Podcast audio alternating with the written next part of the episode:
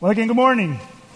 Good morning and Merry Christmas. My name is George Davis. Great to see you this week at our Experience Christmas. I want to just echo uh, my thanks to those of you that were involved, and particular thanks to our Beyond the Walls team for all the hours of work that went into this. And just a great time for me. Just the highlight was just interacting with people, just having conversations and hearing more people's stories. And maybe even for you, you may, you may be here this morning because you joined us this week and you decided to check us out on Sunday. And if that's the case, uh, we really do hope you feel welcome this morning.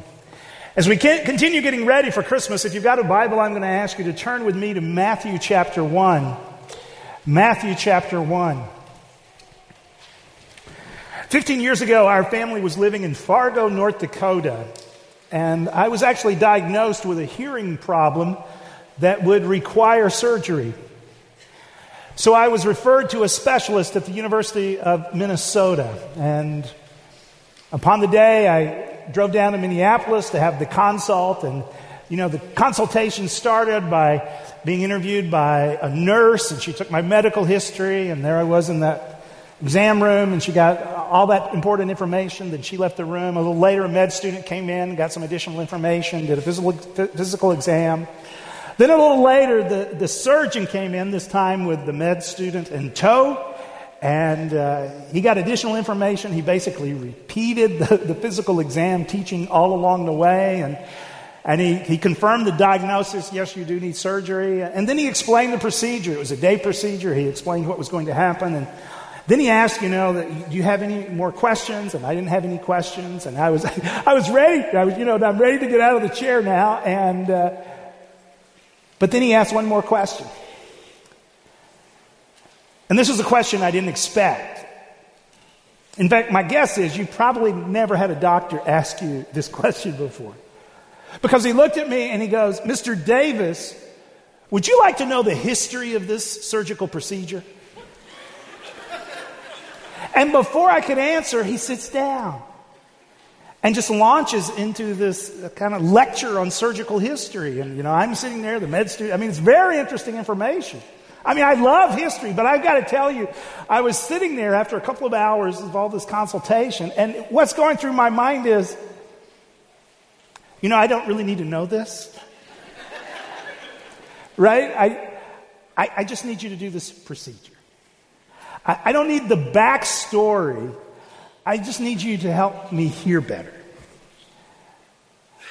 Have you ever had situations like that? Maybe situations where someone's just giving you too much information, it feels like, or they're telling you more about the background than you need to know, and your response is something like that. You know, I don't need to know the backstory. I, I just need you to do this. Sometimes, right? And see, for those of us who are parents, we've had that experience. No, you don't, you know, I don't know. I don't need the long story. Here's what I need you to do. You know that experience? It feels like somebody's giving you too much information. I, don't, I just need you to get it done. Now, here's, here's, here's the reason I ask. When it comes to Christmas, in so many ways, we, we love, right? We love to focus on the manger, the nativity scene. In fact, my, my guess is that in many of our homes or apartments, if, if we went in this afternoon, we, you, you, maybe you've got a nativity set just like this. I mean, we've got a couple in our house. And, and when we think about Christmas, this is what we think about. We see the baby, Mary and Joseph, right? The shepherds, the angels, the animals. This is what we sing about. This is, this is what pictures are on our Christmas card.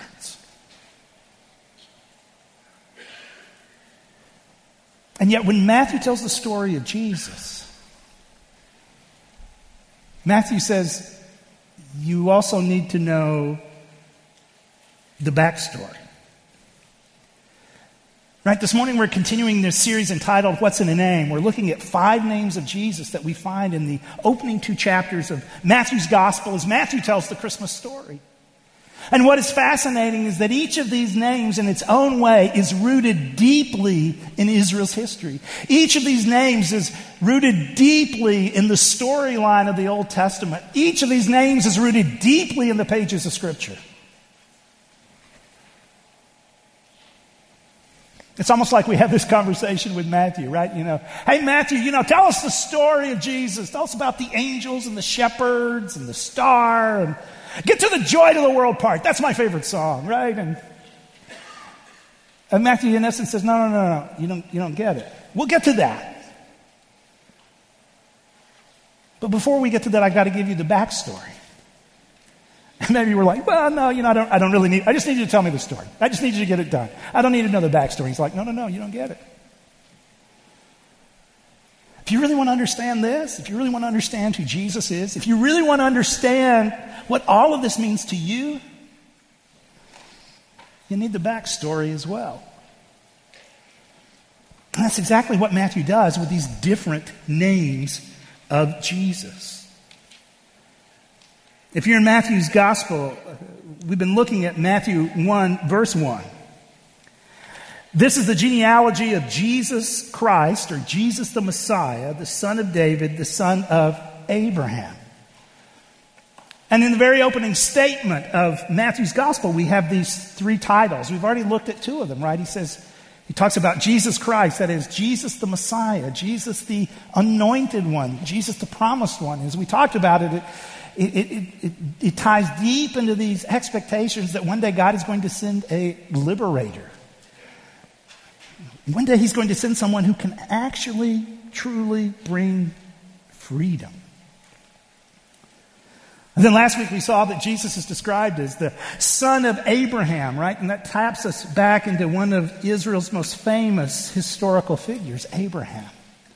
And the promise is made to this ancient figure, right? The promises that one day he's going to be a, a, great nation. One day God is going to bless the world through him. And this means that when you become part of the Christmas story, when you put your faith and trust in Christ, you, you, you become part of this bigger thing that God is doing where he is bringing people together from all nations, all backgrounds.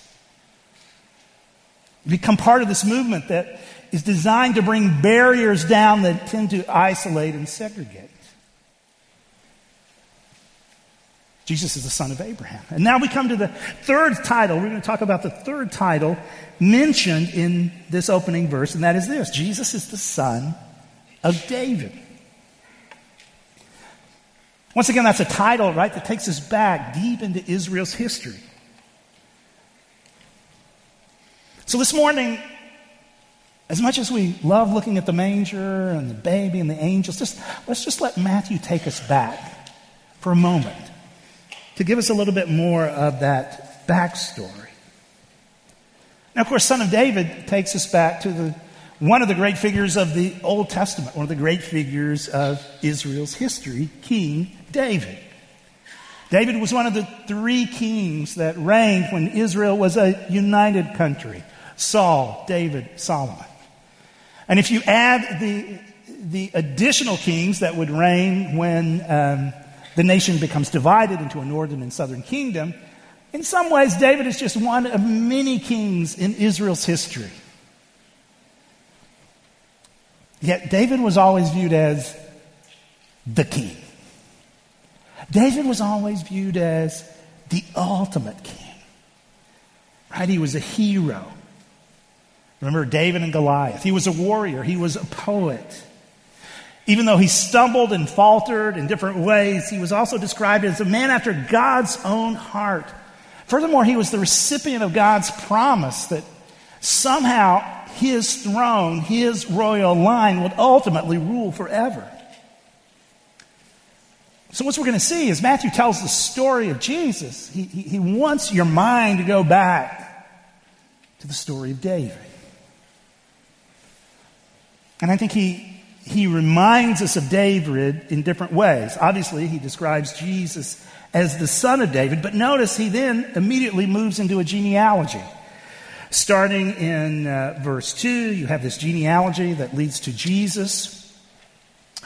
And as you read through this uh, genealogy, you'll notice that it includes individuals who, in different ways, had served as king in Israel's history but interestingly, only one of them is specifically described as king, and that is David, verse 6. Jesse, the father of King David. Once again, when you talked about the king in Israel history, it was always David. There's another way, I think actually the author highlights David in this genealogy. You get to the end, and, and notice how the author describes this genealogy, verse 17. Thus, there were 14 generations in all from Abraham to David. Of course, he's emphasizing David there again. 14 from David to the exile to Babylon, and then 14 from the exile to the Messiah. Now, notice what, he, what the author has done here. He says, I've grouped the, the genealogy in three groups of 14. Now, interestingly, this isn't a complete genealogy, and in the ancient world, you, you didn't necessarily do that when you told someone's history. The genealogy is selective, different generations have been left out. But for some reason, the author thought it important to group the names he did include in three groups of 14. That's led to a lot of conversation. Why is 14 important to Matthew? We don't know for sure, but quite possibly the reason is this. You see, in Hebrew, letters can carry numerical value.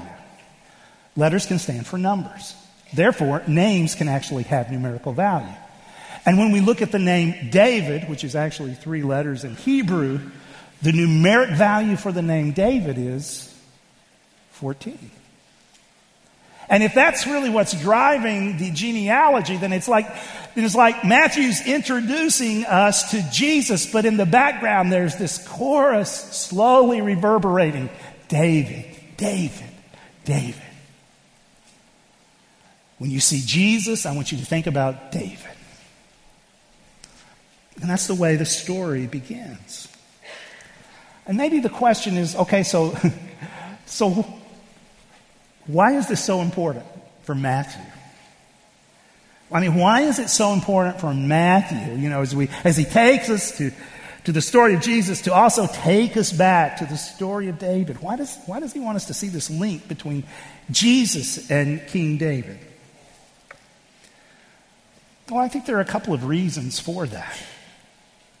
First, Matthew highlights this link because of the promises associated with David. Once again, in so many ways, David, David is this amazing individual, right? Multi talented and kind of a man of heroic and, and bigger than life personality and character, but he's also a flawed guy with some really big mistakes in his life. And yet, in the midst of all that, the good, the bad, and the ugly, God makes this unique promise that is associated with David. Yes, David is a flawed character, but one day, one of his descendants is going to rule in a totally different way. So we read this in Samuel. Your house and your kingdom will endure forever before me.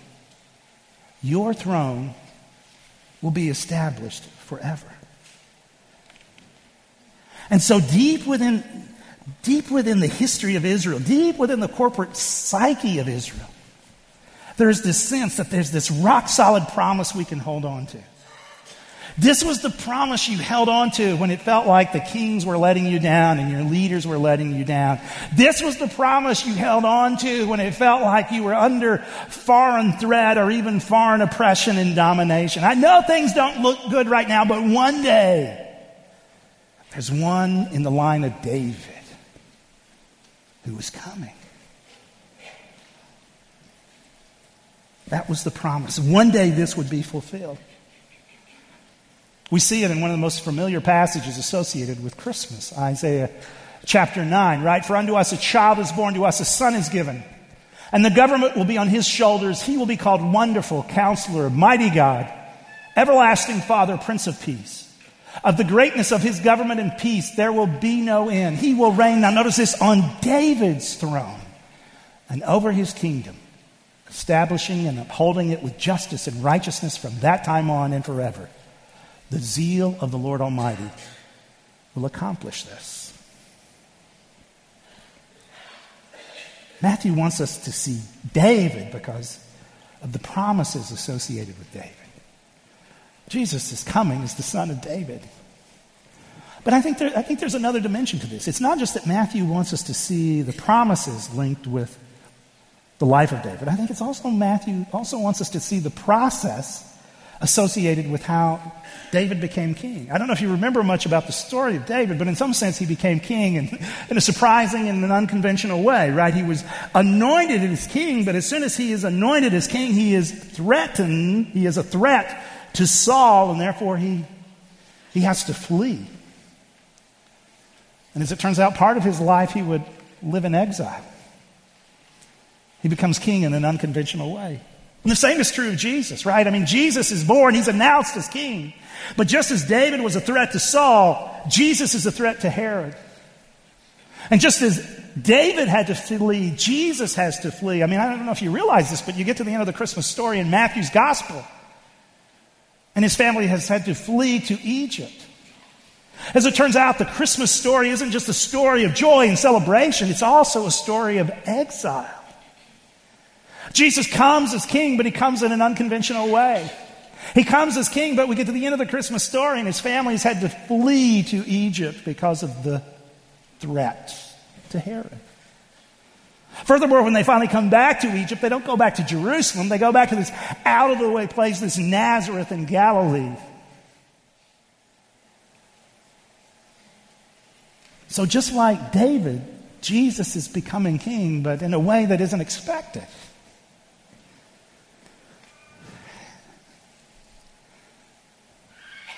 And in so many ways, that simply underscores the reality that as Jesus comes as king, he will ultimately be enthroned on a cross.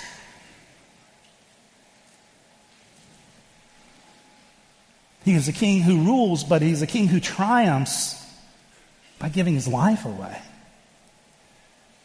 He's a king who rules through his suffering on our behalf. So, just like David, he comes, but he comes in a very unconventional, uh, unconventional way. So, I think Matthew wants us to see Jesus as the son of David.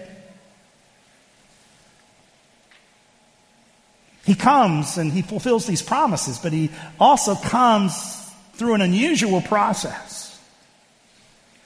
And Matthew is saying, Look, I want you to see him as the king. You've got to see him as the king. And as you see him as the king, don't let the process distract you from the promise. He truly is coming as king. He truly is the son of David. Now, at this point, you know, at this point, maybe you're thinking, okay, that's all well and good, but you know, I, mean, most of us, we, we grew up as Americans. We, this whole concept of king, this is foreign to us, right? And the only, really, the only associations we have with this in our own history isn't positive. So, why is, why is this important for us? Right? This is, this is just something very foreign to our experience. It's different. I think about this. My mind always goes back to the fact, you know, our, Rose and I lived in England four years. I was a student at the University of Cambridge, and while I was there, uh, the Queen of England came to make a royal visit. She came to open several academic buildings. And uh, upon the day of her uh, visit, I happened to be walking to the university library and I was passing one of these buildings that was about to be opened. And it was early in the morning, but they had already set it up for the ceremony. There was, you know, there was a, obviously a plaque in the cornerstone and it was covered by a curtain and she would open the curtain. There was this huge red carpet that had been put out from the entrance to the building all the way to the street. Then all of this area had been roped off. And as i'm walking past this new building i look around and, and i realize i am the only person on this street corner. I'm all by myself here so, what do you do in that situation? Yeah, that's what I did. I, I jumped the rope and I, I had to have a little stroll down the red carpet. Those rebellious colonists, right? Um, I just, you know, I just, I mean, this is so foreign, right? To I just had to, just for a moment in my own way, just feel what that was like, because this is so foreign to my experience. This is foreign to our experience if we're Americans to talk about Jesus as king. This isn't part of our cultural heritage. In fact, I wouldn't be surprised that for some people in our country, they, they haven't really put together Jesus and the concept of king. They really haven't put those two concepts together until Kanye's latest album, right? I think for some people, wow, I've never, I've never thought about Jesus as king. We don't talk in that language. So, why is this important? How can, how can I understand this concept when it seems so foreign to me and, and my own background? Well, maybe, maybe this helps. maybe this helps. I'm not sure if this will help or not, but in understanding the, kind of the role of king, the nature of the king, I think it's fascinating in the, that in the ancient Near East, there, there was another role that was linked with king. In fact, when you explain kind of what a king did and what a king should do, sometimes what you did was you went to this other common everyday image to explain it. And the other everyday image that was used to explain king was this it was the role of shepherd. In different ways in the ancient Near East, a king could be described as a shepherd. And of course, we see this clearly demonstrated in the pages of Scripture. In so many ways, leadership can be linked with the image of shepherding, and the role of king and leader can be linked with the image of a shepherd. And maybe the ultimate example of that is David himself, right? Because David was a shepherd boy who becomes a king. We see this picked up in a variety of places in Scripture. Let me, you know, just I'll give you two examples, right? Psalm 78. And David shepherded them with integrity of heart, with skillful hands he led them.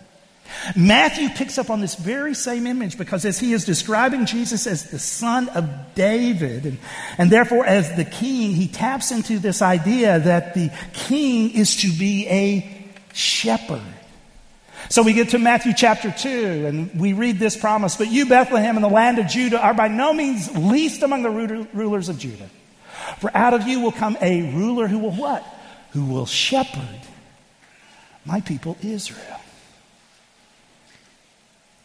So I realize the whole idea of being a king and what does it mean to see Jesus as king, I realize that can be foreign to us, but maybe it helps if we just unpack it a little bit by also thinking about this other image. That the king was to be like a shepherd.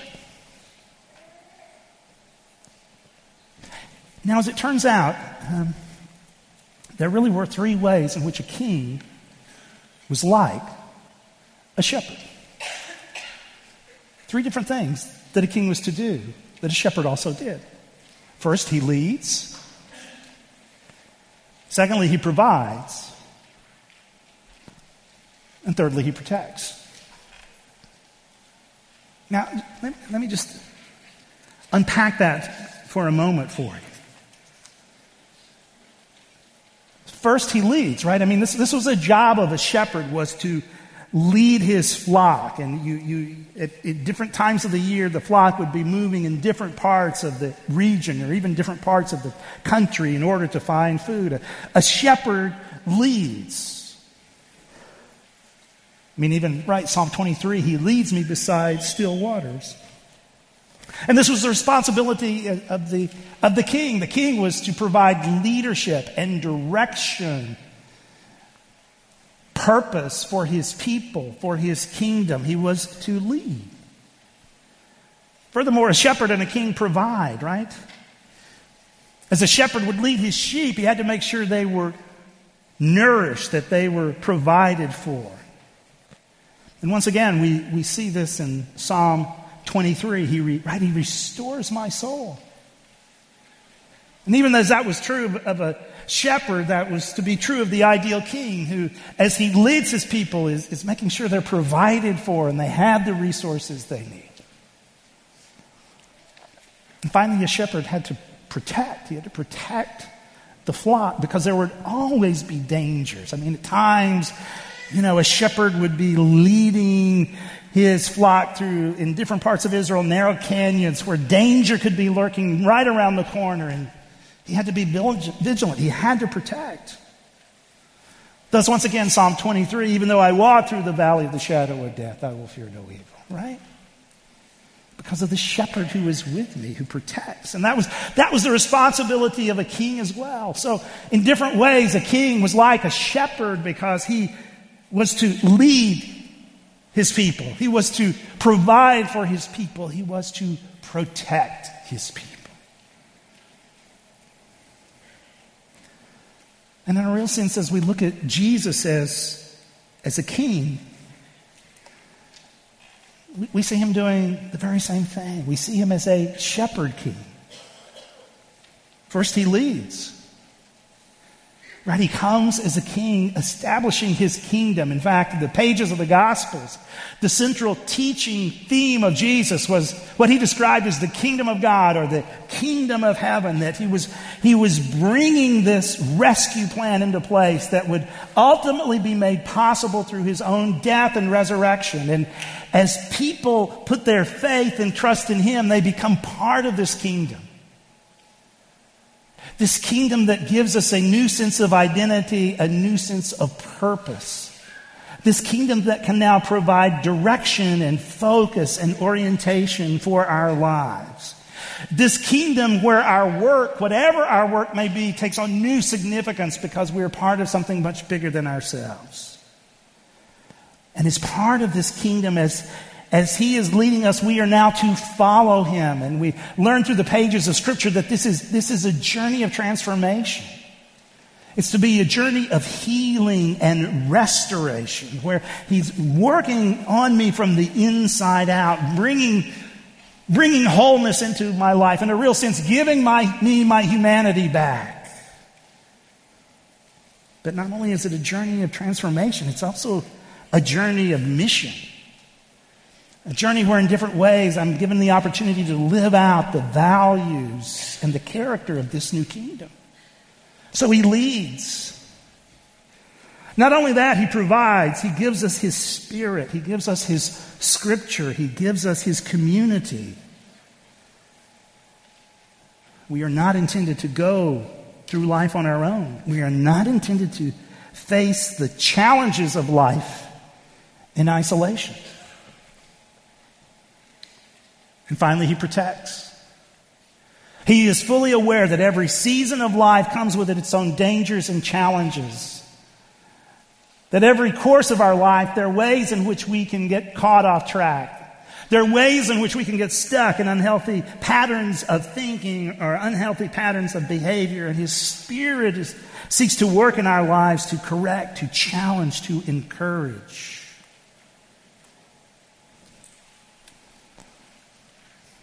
So Matthew says, Yes, I want you to see the nativity scene, but I also want you to go back and see that he is the son of David. He's the one who comes as a king, a shepherd king, to lead, to provide, to protect. Now, to understand this in personal terms, let me just ask you this question. As, as we come to the close of 2019, right, we're about to, we're hard to believe we're about to enter a new year, 2020. As we prepare to enter 2020, as you look at your own life, maybe in so many ways it feels like it's going well, things are clicking, and things are moving forward. It's been a great year for you. But my question to you is, is, is there any part of your life, any situation, any relationship, any issue, any decision, where you would say, you know, so much of my life feels great, but this is the pressure point. This is the, this is the challenge right now that I'm most aware of as I finish this year and go into the next. This is for me a point of uncertainty, a point of challenge. Maybe you would say, this is, this is the part of my life right now where as we finish the year, it feels like there's a, there's a question mark right over this part of my life, right? This is kind of where the uncertainty just kind of hovers over my head. And if there's, you know, if there's any kind of sense of anxiety that sometimes takes root in my mind, it's because of this issue. This is where the question mark is. Is, is there something like that for you? Now, that's not necessarily the case, but I think for many of us, and just saying, you know, is there, is there this one area, this one issue, this one place where you would say, this is a question mark right now for me? This is the pressure point. This is the moment of uncertainty as I finish one year and enter the next.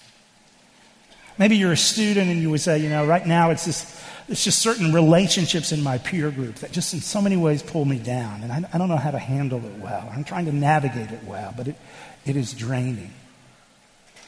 Maybe you would say, you know, I'm, I've just started a new relationship or I'm looking for a relationship and I, I don't know how to process some things well or I've got some questions. And right now, this is the question mark hanging over my life.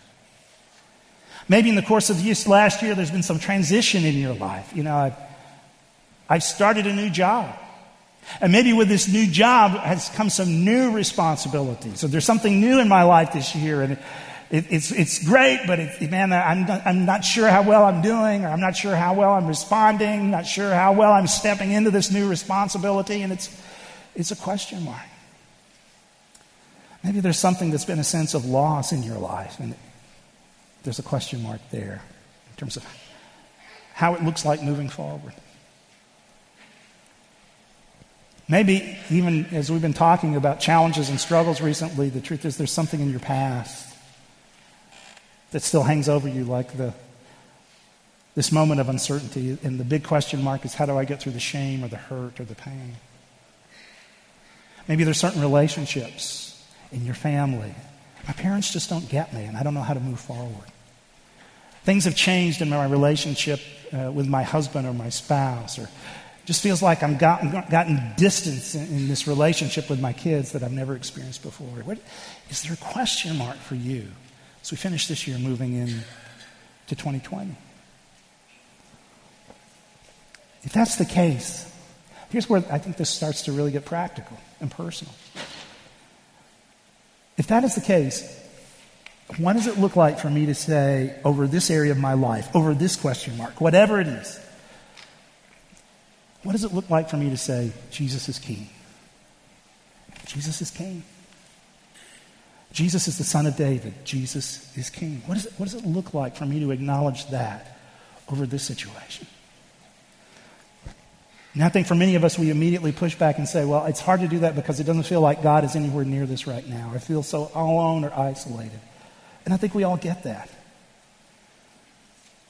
And yet, as we've already seen, remember, Jesus becomes king in a very unusual and unexpected way. So don't let the process distract you from the promise that Jesus is king. So the questions I would ask for you is what, is what does it look like for me this Christmas season to acknowledge Jesus is king right here? What does it look like for me to acknowledge him as the king who leads? Maybe for you, acknowledging that needs to begin by, by simply receiving the gift of new life that he offers. By accepting the message of Christmas, by becoming a follower of Jesus, which the Bible says we do through repentance and faith. In essence, for you, the first step of seeing Jesus as King is to personally acknowledge and receive Him. And receive Him as King. For others of us, um, maybe we've already started the journey of following Christ. So as I look at this situation, what does it look like for me to say, okay, Jesus, if you're king, help me understand what, what obedience looks like. Even if I don't quite know what you're doing in this situation, help me, help me to understand that I can respond.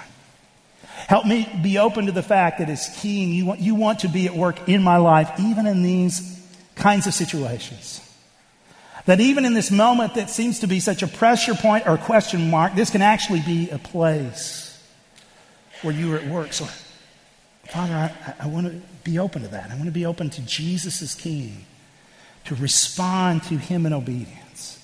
Recognizing this as a, a place where, in light of the fact that He is King, in light of the fact His kingdom is already here, this is a place where you can be at work, both in me and through me.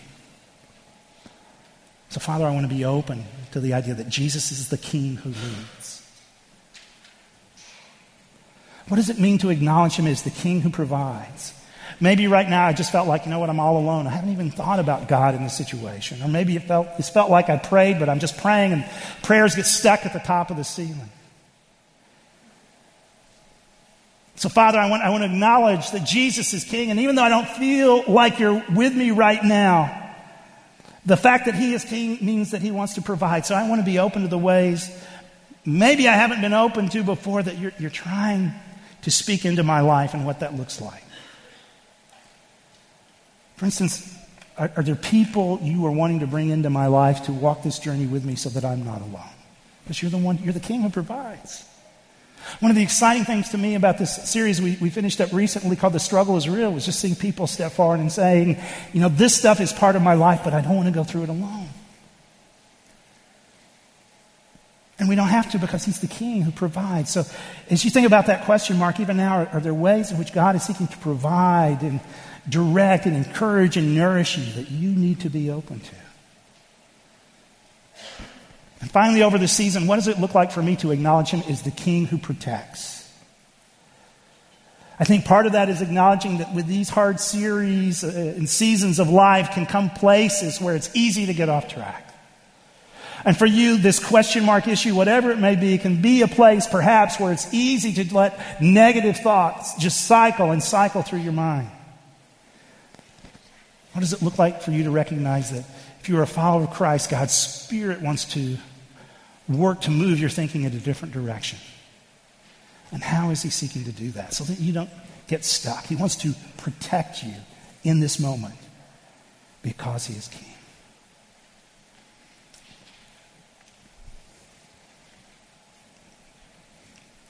Matthew says, Look, I want you to understand who Jesus is. And to do that, I want you to see him as the Son of David. I want you to see him as the king, the shepherd king who comes to lead, who comes to provide, who comes to protect.